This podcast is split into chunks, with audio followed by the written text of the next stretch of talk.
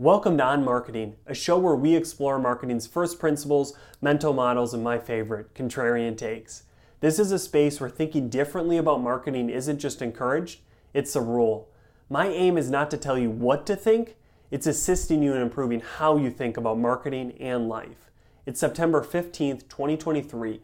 I'm Jordan Ogren, a marketing strategist by day and a podcast host by night. Today I chatted with Timothy Wier, a seasoned marketing strategist and content creation expert. Timothy's diverse background spanning various marketing and content strategy roles reflects his unique and helpful perspective. In the episode, we discuss the evolving role of AI in content marketing, navigating ethical considerations with AI, strategies for effective digital storytelling, balancing creativity and data in marketing, and embracing innovation in a fast paced digital world. Ready to get into the episode? Before we do, make sure to subscribe to the newsletter to get new episodes with extra insights delivered to your inbox every single Friday morning. The link to do that is in the first line of the show notes. Also, a reminder that if you're watching this on YouTube, you can listen to it as a podcast. And if you're listening to this as a podcast, you can go and see my beautiful mug on YouTube. So, whatever works best for you, please indulge in that way. And finally, I know my legal department made me put this in. Opinions shared in this podcast are individual views of the hosts and guests, not representing their employers or associated organizations. This content is intended for informational purposes only and should not be considered professional marketing guidance. Listeners should act on the information provided at their own risk. I'll see you on the other side. What is marketing? What job should marketing get done in a company? Great question big question. Always a great a great one to start off with. Uh, so I had a mentor uh, earlier on in my career that that coined coined this phrase. He, he used to say, "Marketing is sales at scale," and I really really like that uh, succinct approach to it. Uh, I think where I would probably uh, nuance or maybe kind of uh, develop that idea a little bit more is, you know, at the end of the day, marketing's responsibility is to drive revenue for the company. I think I think if you're investing dollars into a marketing department, you do want to see a return on investment. That's pretty obvious. Uh, but the tools that marketing uses to do that are uh, very different. They don't look the same as what a salesperson is going to do. Uh, so with a salesperson, it's pretty you, you you have a pretty clear correlation between you make a certain number of calls, you send a certain number of emails, that converts into meetings, that converts into deals and pipeline, and then eventually you have your close rate. It's pretty linear, right? Um, if I was to take this pen right and draw out uh, the similar path for marketing, I, I, just have like a ball of twine sitting right here. Like it's it's uh, the, obviously you go through all the steps. You know, we know about the marketers, the the product journey. We know about the uh, uh the path to purchase and all that stuff. But uh, it, it never is linear, and it never goes. It never goes the way that I always think it's going to go. Customers, uh, surprise, tend to surprise me because they're human. So uh, I think uh, that's that's eventually. I mean, that's uh, where you want to go. And the other thing too is that that question. I mean, it, it is a big question uh, because it really depends on the size of the company too. Uh, if you're an Apple, uh, Apple's marketing department, I, I would would bet money that they are not measured primarily on how many leads they generate, right? You know, and they're B two C mainly, so that's a different that's a different situation. But you know, they have a different objective, say, than a startup that just raised its first million and is trying to uh, you know make that ROI. So uh, I, I, think the the question does vary based on the company, but you know, at the end of the day, you're driving awareness, and ultimately you want that to become business. And you know the tools you use, depending on your size, are gonna uh, contribute to that. Hmm. Yeah, I like that. So sales at scale like you're yeah. able to marketing is able to scale sales. So in your opinion did sales or marketing come first chicken and the egg? What was the first kind of function that that people deployed throughout history? I know you're not like a history buff oh just... uh, i would probably say sales bartering you know i think i think historically that's that's kind of how we understand it. Um and I think that if you look at marketing fundamentals, they don't really differ from a lot of sales fundamentals in terms of principles and we can get into that i think as we get into the conversation but uh, it's just that the tactics and the tools are different. Uh, but ultimately i mean marketing and sales are on the same team.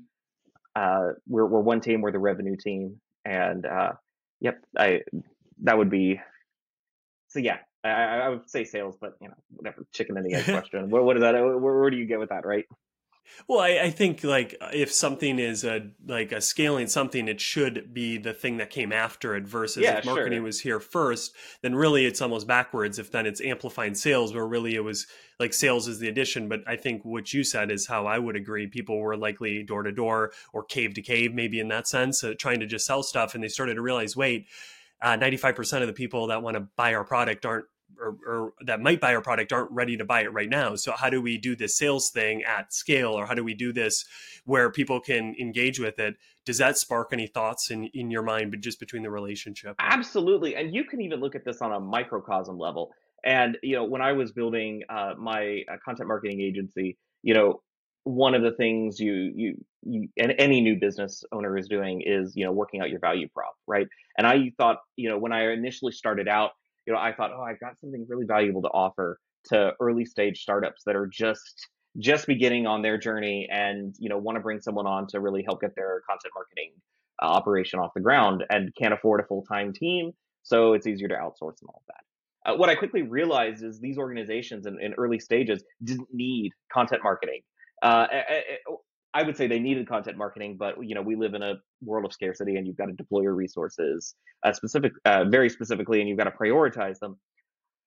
And so a lot of these organizations, I, I looked to them and said, you know, I'm looking at your KPIs and your objectives. They wanted deals, they wanted pipeline. I'm like, you need to hire a sales team.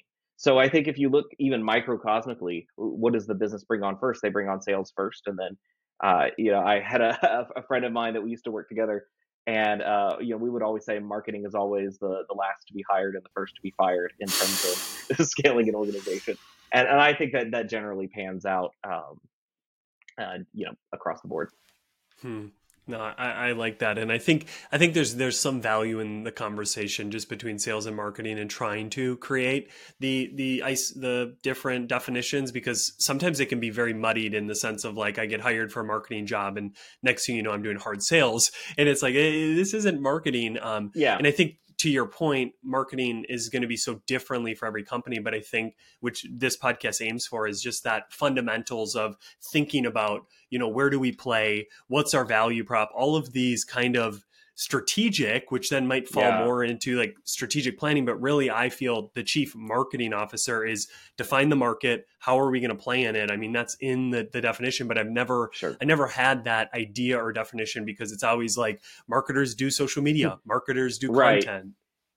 Right. And that, that, that is a lot of people think of marketing as a tactical focus and uh, you know eh, mainly because the tactical work is what's visible right but anyone who's involved in marketing knows that you know before you post a blog post how many subject matter experts have you interviewed? How much research have you done? How how have you thought about where does this post uh, fit into the buying journey? Uh, the person who's going to read it where where are they? What are the objections they're going to have in that moment as they encounter that content and how can you help respond to it?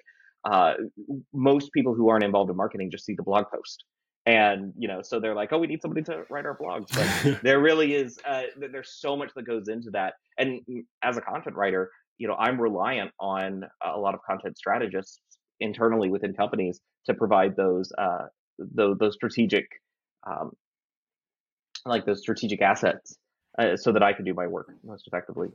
Hmm, i like that so, Timothy, jump in a little bit uh, to a different topic here, but still on this kind of the, the root or the fundamentals of marketing.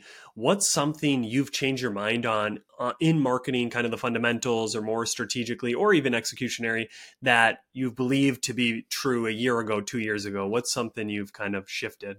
Yeah. You know, if you go back and look at my LinkedIn content from, you know, 2019, 2020, right about there, I was pretty much hard uh, on the I, I was on the bandwagon that marketing and specifically content our primary KPI and our primary objective is driving uh, sales.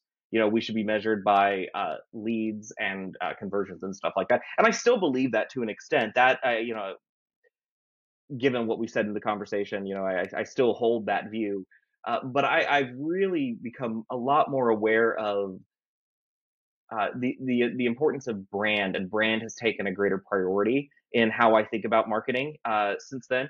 And maybe that's because you know, as I've grown as a marketer, I, I would initially be focused very on the tactical stuff because that's where people start out, and then as you grow and you mature, you you, you take on more strategic responsibilities.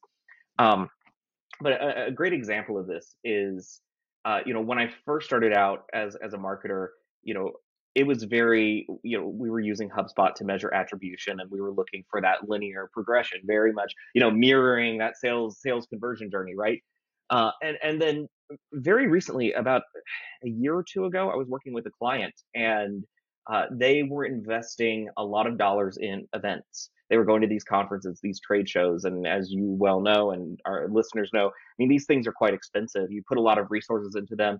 Uh, you send your salespeople, you're, you're flying people out, you're putting them up in the hotel, you're shipping God knows what uh, uh, swag and all of that stuff you're, you're doing for, for the booth and stuff like that. You know, you want to see a return on investment. And, and this client, uh, they were going to all of these shows, and they've been in business for probably about three years at the time, and uh, nobody knew who they were. They just they they would go there, they they would they would set up, and people the, the number one question they asked, well, whose are you? I've never heard of you before, right? So basically, for about a year, you know, I worked with them and worked with their internal marketing team uh, to really start aggressively marketing these trade show audiences right? So we did uh, blog posts, email campaigns, LinkedIn. Uh, we did some sales enablement content, so salespeople could go in and reach out to them in advance and say, "Hey, I'm going to be at the show. You know, come by booth, whatever, and I'm going to be there." Uh, we would we would send these emails, and what's interesting is I would send these marketing emails out, right? And you know, they get decent uh, open rates, right? You know, not bad. Uh, they they weren't on the high end, but they weren't on the low end either.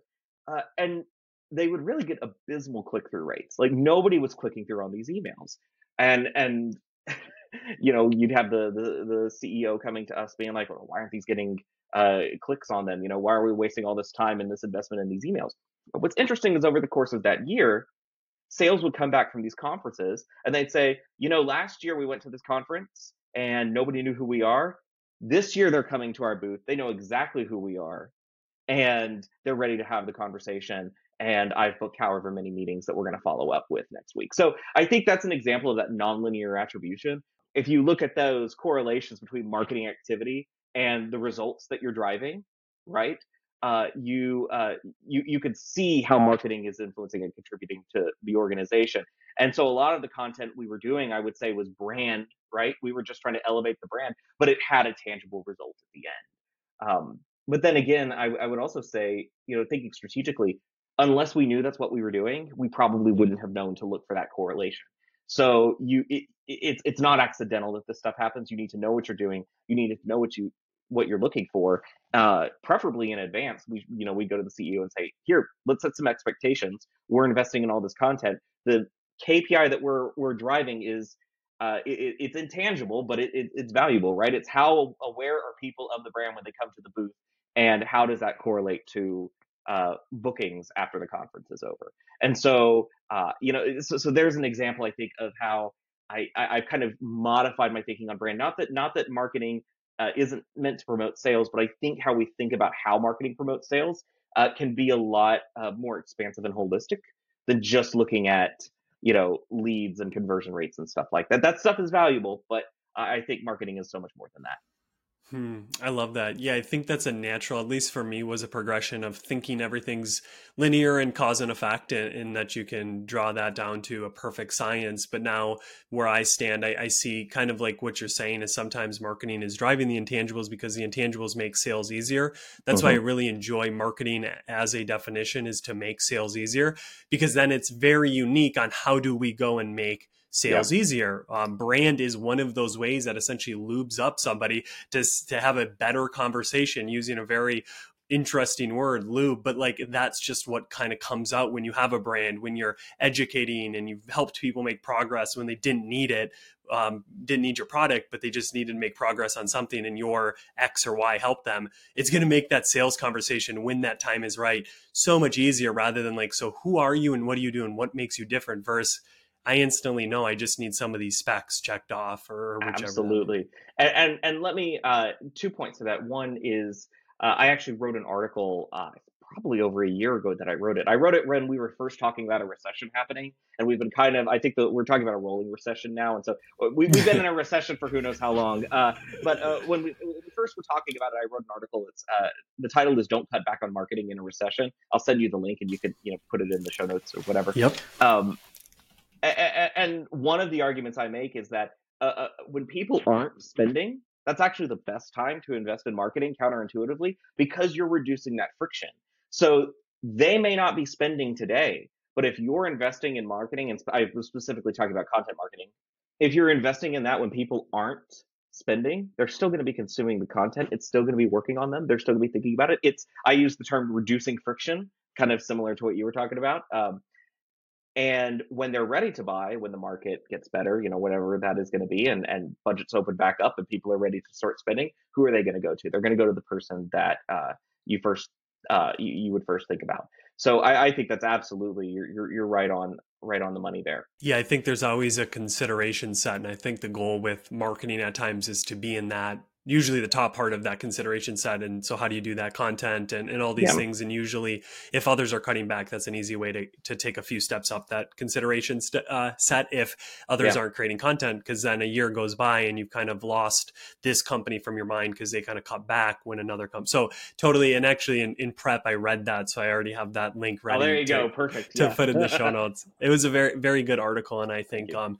it's something that regardless of a looming like recession whenever it's just important to always kind of focus on how, how do we keep investing even um, even if you know we're not getting the tangible results right. always. Um, that's awesome.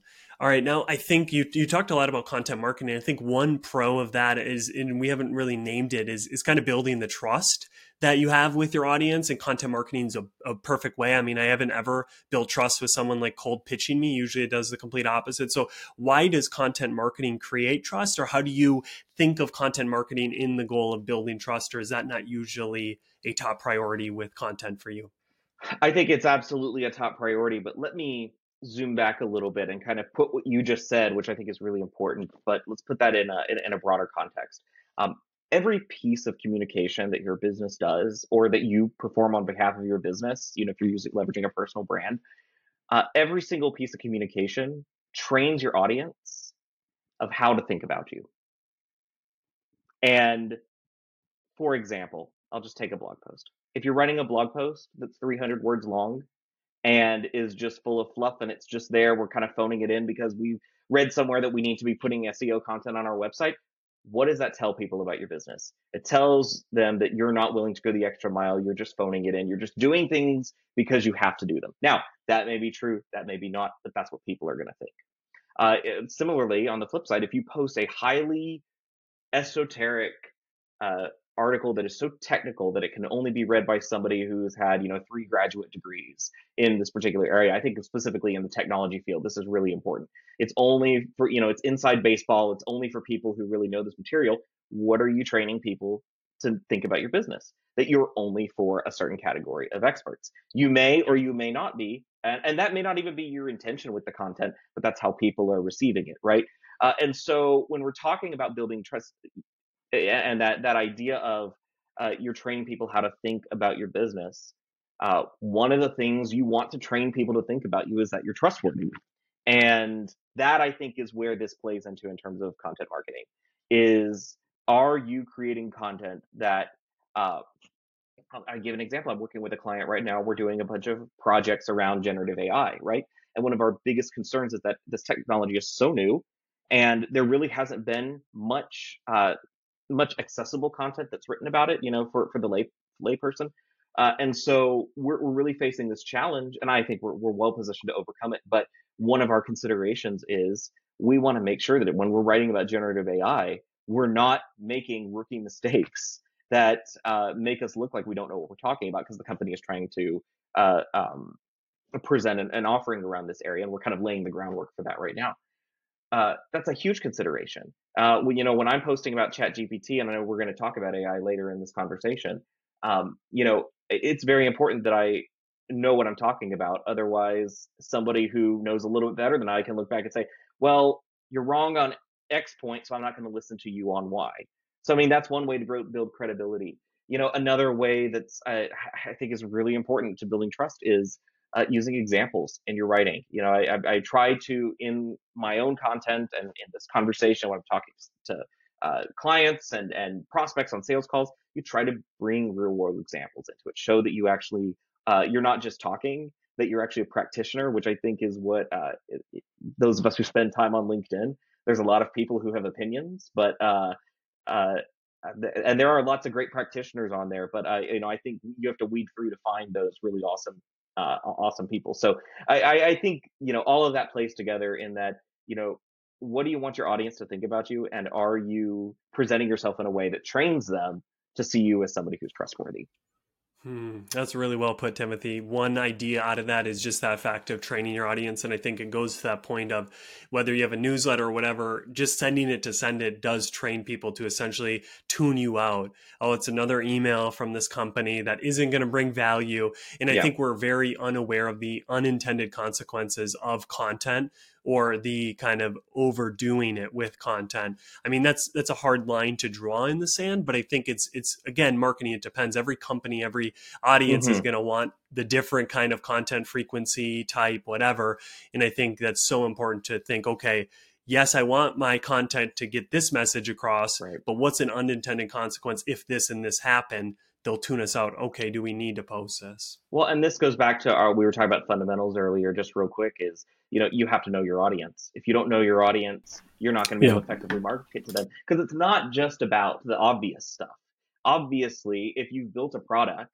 Uh, actually, this is not obvious to a lot of people, but uh, the successful the the successful uh, companies that build products, right? They at least know their audience well enough, right, to be able to build something of value. That's easy. We all, we, you know, if you're working with any company that has any measure of success, that's step one, 101 level stuff, right? But knowing your audience goes so much deeper than that. And part of it is, you know, what you were just talking about, being aware of your audience to the point that you know the unintended consequences. You know the verbiage, right? You know, what's that that one phrase that you're going to use? I do some work in the, the agriculture industry, and the terminology is so specific. Uh, if, you work there, it, you know, it took me like two to three years working in that space just to be able to to have the conversation right and uh, you you have to know that but that's about that very specific audience and a different audience is going to be different. So uh, hmm. you have to you have to go deeper and i think you know what you said about unintended consequences well said. I think that's absolutely critical yeah, thank you, Tim Timothy, for bringing it back to the fundamentals of understand your audience, but taking that even continually further. Okay, we know the demographics. What are the psychographics? Okay, we know the psychographics. Yeah. Can we write their journal for them? No. Okay, we need to keep talking to them more. So then, essentially, when we write content or we write a landing page, it's like, damn, they came into my bedroom, took my journal, and slapped it on this landing page because they know me yeah. so well. So I really uh, like that kind of touch on to constantly the fundamentals and reorientating around there. One one final topic on just marketing and kind of not maybe the fundamentals, but maybe on the fundamentals, talking about future trends in content marketing. You touched on a little bit generative AI, AI, that's the talk of the town. Rather than focus on that, which we likely will in 10 years, where do you think content marketing is? Like what's different for content? What stays the same? Yeah. I think we still will have content marketing in 10 years. Uh, I would not venture a guess as to what form it's going to take. And I think it's very wise thing. I'm not going to predict what's going to be the future. 10 years ago, if you told me that YouTube and AI, or sorry, YouTube and LinkedIn would be like two of the biggest platforms for B2B marketing, like I would have, well, first of all, I wouldn't have even known what B2B marketing was 10 years ago. Like I, I was, uh, yeah, that, that was, that was a little bit ago, but, uh, but but seriously, like you can't predict exactly. But but but at the end of the day, humans are going to be humans, and uh, people are going to be looking for information. Uh, people are going to be hungry for information. They're going to be hungry for value. So I think what will stay the same is that people are going to want valuable content. Uh, the written word is going to be essential. It's going to be central because you start with a great foundation of written content. You can deploy that across any channel that go, you know, audio and video and all that stuff. I think that the written word is going to be essential. But how that's deployed, I don't know. Uh, and I think what's going to change is uh, I, there's such a proliferation of content right now. And this is hard to kind of predict where things are going to go, but I would say that uh, you know I, I don't see that proliferation of content coming down. I think there's going to be it's getting easier and easier to make content. I mean, TikTok was like a huge leap forward in terms of uh, people being able to make video content and put that online. I think generative AI is going to uh, do the same for the written word. I don't know that it's it's there yet, but it uh, uh, it, it, it, probably will, uh, especially kind of on on the consumer level. Uh, I don't think as much on the on the B two B level, but we can we can get into that if you want. Um, and uh, but I think that the more content proliferates, the more value, expertise, trust, as we were talking about, uh, I think these are going to be the differentiators. Uh, and so I, I think that uh, the, these these and we're coming back to fundamentals. Uh, I guess that's what makes them fundamental, right? Uh, you know, the, the people who can master that, the, the brands and companies that can do that and have the resources and personnel to do that, uh, you know, that's going to be, I, I think that's going to be the differentiator in 10 years. Mm-hmm. So we'll see. I love that yeah, yeah. No, it's it's smart move not to make a prediction because I would post on the, I would take this clip and post in 10 years when we're yeah. doing something so differently that we couldn't even imagine. So very good right. point that things are moving so fast that there's sometimes no value even in predicting a future that's so far away. But I think your content or just what you shared was valuable. Humans are humans. So yes, we change slightly with the, you know, we use the tools, but the tools also change us. So we do change, but really humans have stayed the same. So focusing on those, how do you see marketers working with AI or like what is the ideal state of a marketer trying to remove it out of B2B, B2C, whatever. Let's just focus on yeah. marketers. How can they use AI? What should it look like when they're using it? Right now, I am so glad you asked that question because I I don't know very many that are giving this answer. So here it is. Here it is. Uh, to me, I understand that uh, generative AI specifically is to the word processor what the word processor was to the electric typewriter, what the electric typewriter was to pen and paper.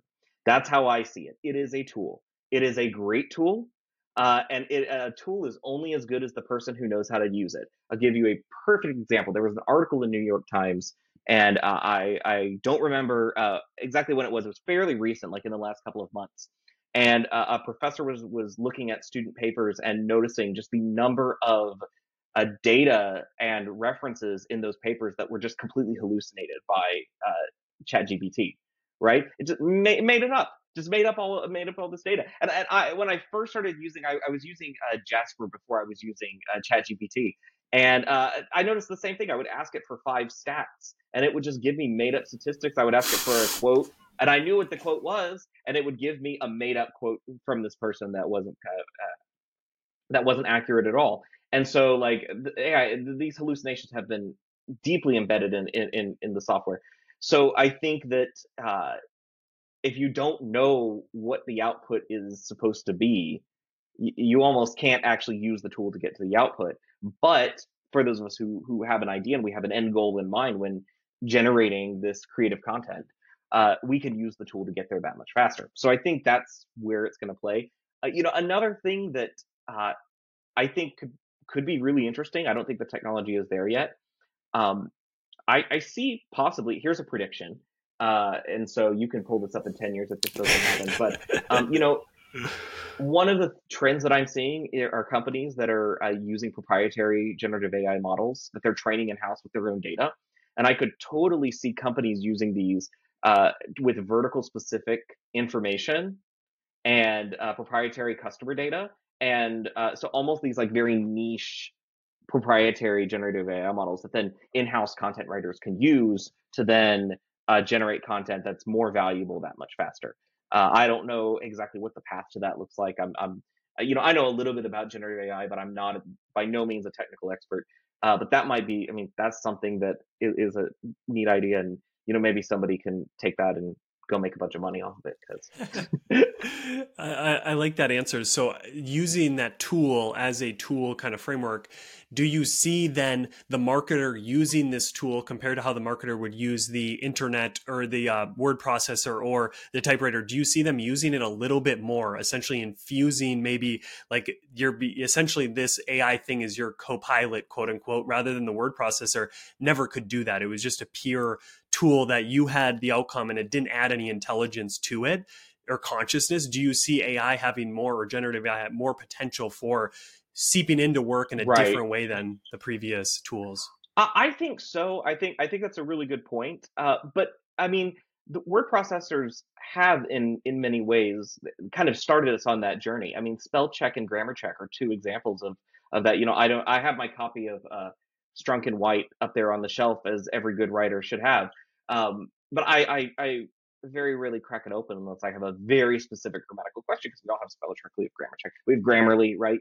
Um, and so, uh, you know, I think uh, I, I, use the word processor specifically because it kind of started us on that on that path. But I think uh, it, almost certainly. I'll, I'll, tell you like one of the ways that I use generative AI. Um, and I do not, uh, you know, none of the words generated by ChatGPT end up in front of a client, right? I just make that very, very clear. I think there's legal and ethical considerations there, but uh, you know, I'll use it, you know, if I'm writing on a topic with which I'm, you know, only semi-familiar, you know, I'll use it to generate kind of like a, a basic listicle of like things that uh, you know if i'm listing uh, say you know 10 things every modern recruiter needs to know i do some work in the recruiting and staffing phase right? And and you know 10 10 traits of the modern recruiter I, will I'll generate that list because you know me i could come up with five of them. There's five others on the list that i hadn't even thought about before. So i think to that point it's really helpful. Um, i think it's also good i use it uh, in prepping for subject matter expert interviews in an industry with which I'm unfamiliar, getting that basic information because it really does very efficiently aggregate a lot of that information. Um, you know, you have to be aware of data hallucination and inaccuracies and all of that, but it does help me so that when I go and sit down with you know a, a VP of a company and, and getting their insights for content, you know we're starting at a 201 301 level not at a 101 level so you know those kind of applications i think are going to be are, are going to be uh, helpful for the writer Hmm. I like that example because if you think about how that currently is done, it would likely be given to an assistant or an intern. Hey, give me the context on this industry, this field. So now essentially you're removing a person and this marketer can become more of this superhuman, this superhero because they have yeah. essentially these powers that they didn't have before. And one word that comes to my mind is a second brain. I think AI is going to be really good at having two brains because it can a go into your brain if you write a lot. And I think that's Notion has a new AI tool that I think is very effective because I do a lot of writing in Notion. So then it can use all of, to your point of companies, but even personal, you can use all of that of like, hey, take everything that I've ever written and give me five new ideas that I haven't touched on deeper or that I could go. Yeah. And it just is this kind of like a second brain where you might call a friend, you might call or hire someone, but now AI is enabling you to move a bit bit quicker. And I think that's where the value for me has really come is essentially doing things that I would have took more time or I wouldn't even have been able to do on my own, which touches on yeah. a lot of the things you said there. Well said, and I completely agree. Awesome. All right. I think I think I learned enough from you there. Hopefully the two to three listeners still with us also did. I think it's time to hop into the marketing hot seat. This is a new segment on the show. So anything can go. Um, and just remember that this is uh, this represents me and not my company. No, I'm just kidding. All right. So first question. So first of all, jump... should we should we like insert a pause so that you can put a little jingle in there for the the marketing hot seat? No, just kidding. Yeah, that's actually a great idea. That'll be season three. We'll actually okay, get awesome. some soundtrack. Some yeah, I love it. All right, we're gonna jump into these verse questions. So I'm gonna go this or that, this or that. Email or social media posts for building a community. Um, I said I was going to give quick answers on this, but now I'm I'm double thinking. No, I think uh, social media for attraction, email for uh, depth and nurture. Perfect answer. In-house content creation or outsourcing? Outsourcing. Come on, I can't of course. business, man. um, although let me let me clarify that. Let's go with embedded outsourcing. so what's that? Define that for me. So quickly. embedded outsourcing. This is what I do, and kind of where where where my bread and butter is is. Um, I, I'm not employed by by the company specifically. I am I'm an outsourced content creator, but I embed with their marketing team, so I'm on marketing calls and I'm uh, in, in, conversation with their sales teams and uh, CEO and all of that. And then depending on the company, that relationship is is more integrated and embedded than others, obviously. Uh, but um, you know, it, it, it's kind of the best of both worlds. You get to know the company, know the know the brand, know the audience, but uh, you know, I'm not as expensive as a full time writer. I love that because I do think that sometimes the outsource can be too too far from the company if they're not embedded, yeah. quote unquote. I love that. That's know the customer. We were just talking about that. the fundamentals, damn it. All yep. right, long form long form articles or short blog posts? Long form all day, every day. Organic or paid? Organic. Which is the future, AI generated content or human writers or both? I think I kind of answered that question, but um, you know what? I'm gonna go with it. I'm gonna say it's the human because AI, awesome. um, AI could disappear tomorrow. Human writers are still gonna still gonna be we're still gonna be working. Amen to that. All right, yes or no questions. Is content still king or queen? Yes. Do you need to create and focus content moving forward with all of the different things that a business can do? Absolutely, yes. Is it possible to accurately measure and attribute the ROI of content marketing? Yes, but see our earlier conversation for how to do that. I love that. I love that. will AI content become the norm? So, will content that's heavily infused with AI be normal in the future? Um, I think yes. I think unfortunately more people are going to do it badly, but you know, that means that. Ho- hopefully I'll still. That's good for me. That means I'll still have a job, right? Yes, yes, that's important. Is the golden age of building blogs over? A lot of people could say you can build a blog quickly and get an audience. Is that over, or is there still reason to invest there? I think the golden age of building sucky blogs is over. Amen. There you go. All right, this is a little bit more open ended here, so if you have more context, please add it. What's a what's one of the most overrated trends in content marketing right now that you can't stand? All right, here we go. I got something. I came prepared for this one. All right. Um, this is I've seen this on LinkedIn for years, and now it's happening on X as all the LinkedIn people move over to X now. It's it's social media navel gazing. It is all of these people posting about their journey, posting on LinkedIn or posting on X or whatever it is. Just stop doing that, okay? Uh, unless, I mean, the one exception, and, and I, I, I, this is not an original thought. Jason Vana really did some. Uh, I think you know, we both follow him. Uh, he, he he did a great post on this, so I'm kind of stealing it from him. But uh, unless you're selling LinkedIn marketing services, your content shouldn't be about LinkedIn. Your content should be about what is the thing you're selling. What what value can you offer to your audience? Um, so I I would even say that that LinkedIn X whatever navel gazing. Uh, that's probably think it's stretching to even call that a marketing trend, but uh, I think a lot of people are pretending that it's marketing and it's it's not. Mm, yeah, that's great. That's great. That's something I've seen a lot too, but I've never formulated the thoughts like you yeah. did there. So I appreciate that. Well, Jason what's did it first. So. Yeah, yeah. Our, Jason, then you. Uh, what's a, what's a uh, other than that? What's a controversial opinion you hold about content or marketing? I there we went through this phase where short form was going to be the future, and you know, I think that uh, we can learn something from the fact that Joe Rogan is the most popular podcast in the world. I think, uh, definitely in the in the states. Uh, you know, I think people want long form content. They want detail. They want substance. I think they just don't want boring, and they don't want bad content. Uh, and so I think that I think we can all learn from that. Is long form is great, uh, it, it, but it's how you construct it and it's how you deploy it that, that really matters. So mm, I think the the obsession with short form just now I think that uh, I'm not I'm not on board with that. What's one of the biggest myths about writing? I've got two for you. Myth number one: writing is a predictable process. Myth number two: writing is not a predictable process. and all my writers are going to understand exactly what I mean by that. oh, I love it. I love it. If you could abolish one common practice in marketing, what would it be? Um, not talking to sales. Uh, and it surprises me how many uh, marketing and sales organizations are still siloed. I, I was kind of I was kind of spoiled because you know the uh, the the two organizations where I was really really started had some responsibility in house and in managing marketing. Uh, we were talking to sales all the time, uh, you know, whether it was virtually or, or just going across the hall in the office. Uh, and so th- this is strange to me why you wouldn't talk to sales. My marketing always improved. And I think the other thing too is, and I understand why people don't want to talk to sales because sales people don't know anything about marketing, like really, unless they've worked in it before. Um, but they know the customer. And so if you can get to them and you can understand the customer through them and you can understand what they're trying to do, then you can make sure that you're you could take you could take your expertise as a marketer and your skills and your value and use it to drive benefit both for you and for the sales team. So I wouldn't say you need to just do whatever the sales team says. That never works. Uh, but uh, listen to them uh, because ultimately they're they're on. I, I like to think I have there's a one of my clients. Uh, they're uh, one of their salespeople. Uh, they always say, you know, sales teams are the infantry and marketing is the air cover.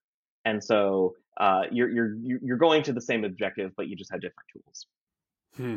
I love that. Another way you could say that is if you don't know uh, how your sales um, leader or sales uh, partner is like their coffee, then you don't you don't know them well enough. So I really I really agree with you that there needs to be that collaboration and not silo Siloization. All right, we're going to get into life now. This is my favorite part because I truly believe some of the best marketers, some of the best kind of people in business, they also have a very good grasp on life or just a very unique way to to see it. So I think life is is is kind of paramount to doing good marketing. So jumping into that section, what is an idea if you could incept one idea into the minds of every marketer every human there's this movie inception they go into people's minds and plant Great ideas film. I love that one. Yeah. wake up the next day and it's their idea so what idea would you incept that everybody tomorrow wakes up and they're like i'm living out of this idea Yeah. Uh, I think it's that you really can do anything you want in life, but uh, you have to take the small steps to get there. You can't just wait for it to happen, and you have to be patient. A lot of times, the only distance between you or and where you want to go is just time. And so, if you're patient enough and you take those small daily steps to get there, uh, you'd be surprised at what might happen. I'm shocked at where I am right now in life versus where I was five years ago. And then nev- the change didn't happen overnight. Uh, there, there, you know, there were big milestones along the way, but it was just baby steps every day. So um, that's what I would say. I love that. Yeah, I think it would remove a lot of suffering because a lot of people are thinking that it should happen quicker. They're just lacking that patience, or they just take different routes trying to get there uh, faster. And really, to your point, time is the variable in between what we want and where we're at. So I love that. Can't speed up time. What What's a value or a belief that you don't think society puts enough focus or emphasis on? That's a great question. I'm going to think about that for just one second because I, I want to make sure a, a value or belief. Um, I think commitment. I think we we tend to live in a culture where if something is not working, you just jump to the next best thing. And this kind of goes to point number one a little bit is, uh, you know, certainly I would I would never tell somebody that they need to be in a situation that's abusive or a situation that's dangerous or anything like that. Like obviously not. Like putting those things aside, um, you know, sometimes the best way to make the most of your life is to make the most of the life that you have. And so stay committed to to what you're doing. And uh, you know, if you need to if you need to change, you know, maybe you do. But I think I, I think commitment is something we we definitely undervalue. Hmm, I love that. Yeah, it'd be interesting to see level of commitment over uh, time, just because I think it has fluxed, and I do think, to your point, maybe with more things and more uh, engagements and more all of these things, it essentially has lowered the value of commitment, or it has made it harder to hold that value. And as we all know, we take usually the path that's easiest traveled. So if commitment is a hard path, I'm not going to take it, and life Well, has made it. and I'll just harder, add to that too. You know, if you if you change your circumstances, you're still taking you into the next situation. And so sometimes, you know, the problem that you you're currently facing is with yourself and it's not with your external Oh, circumstances. I don't want to hear that. Yeah, no, totally, oh look, totally man, I don't either. Yeah, yeah. it's not it's Did you say something? I think you cut out there. It can't be me. Oh man, Oh, no, no. Uh, that's awesome. sorry, I That's wasn't great. intending to turn this into a a therapy session, but you know, here we are. Oh, geez. All right, I'll pay you after. If you could donate a million dollars to a cause, to an initiative, and nobody knows you did it, what would you give that a million dollars to? This is gonna sound so cliche, but I, I I think it really is what I would do is we have more than enough food in this world to feed every single person on the planet at least one times one time over, if not more.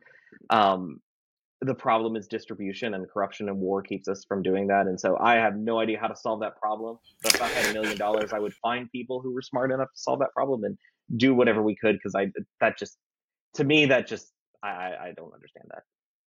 I love that. That's uh, very poignant. What's a habit? What's a practice you do outside of business, outside of marketing, that when you come back to do business and marketing, you do it just a little bit better?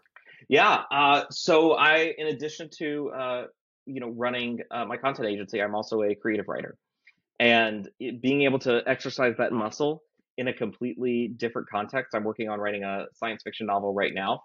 Fingers crossed, we'll be uh, uh, publishing that uh, next year. Um, probably going to end up self-publishing at least this first one. So we're gonna see we're gonna see how that goes. Or this is very uh, you're getting a a tease there, but um, yeah, uh, because using writing, but in a different context, you know, I always pull something and not, you know, I, I'm not even conscious of it, but I'm pulling something in, and vice versa. Uh, because also being a content writer in an agency and uh, you know where you're on deadline and you, you have to execute, the client deadline is there, you've got to get it done. uh, you know, that's also helped uh, with cre- uh, creative writing as well. So I think hmm. both ways. I love that. Yeah, there was a uh, an article I, I read a while back that just said every time you do writing or you do something, you essentially lower the future cost of that thing. So I yeah. do find that it's really important to write in, in all sorts of ways. So then when the gun is on your head to write, it's a lot easier than like, oh shoot, I need the muse. Where's the muse at? It's like, no, I just write when I need you to write, write because yeah. I love that. And you can always edit it later if you don't like it. Amen to that. That's what Grammarly's for. All right, final question. What is one thing that you hope doesn't change in the next 10 or so years? So, um, so I'm married, have kids, a whole boatload of them, and they're all little right now. And so we're kind of in that in that stage of life right now where we're all kind of like this little uh we're kind of just little pod going through life and doing stuff, you know, because just how you are when you have little kids. Um, 10 to 15 years, that's not going to be the case. You know, that's just not how it works. Uh, but what I hope doesn't change is that that connection and those relationships that um, even as life happens and as it will, and you know you want that to happen uh, for yourself and for your kids and your family, uh, that that that connection and that uh, those relationships uh, that that doesn't change as time goes on. Hmm. Beautiful way to end, Timothy. Thank you so much for coming on, and I really appreciate the wisdom appreciate and time. You. Thank you so much. And this is the end of the podcast.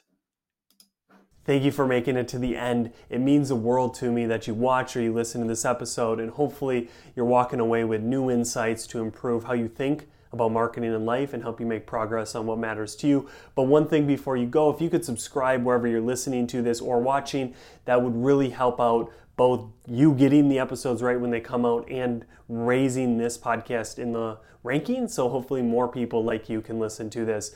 And if there's anything that I can do to make this podcast more beneficial for you, if it's somebody you think I should interview, if you're the person, please comment, please email me. It's in the show notes so we can just continually deliver more value to you, the listener. Again, thank you for watching and have a great rest of your day, evening, week, and hope to see you here next time.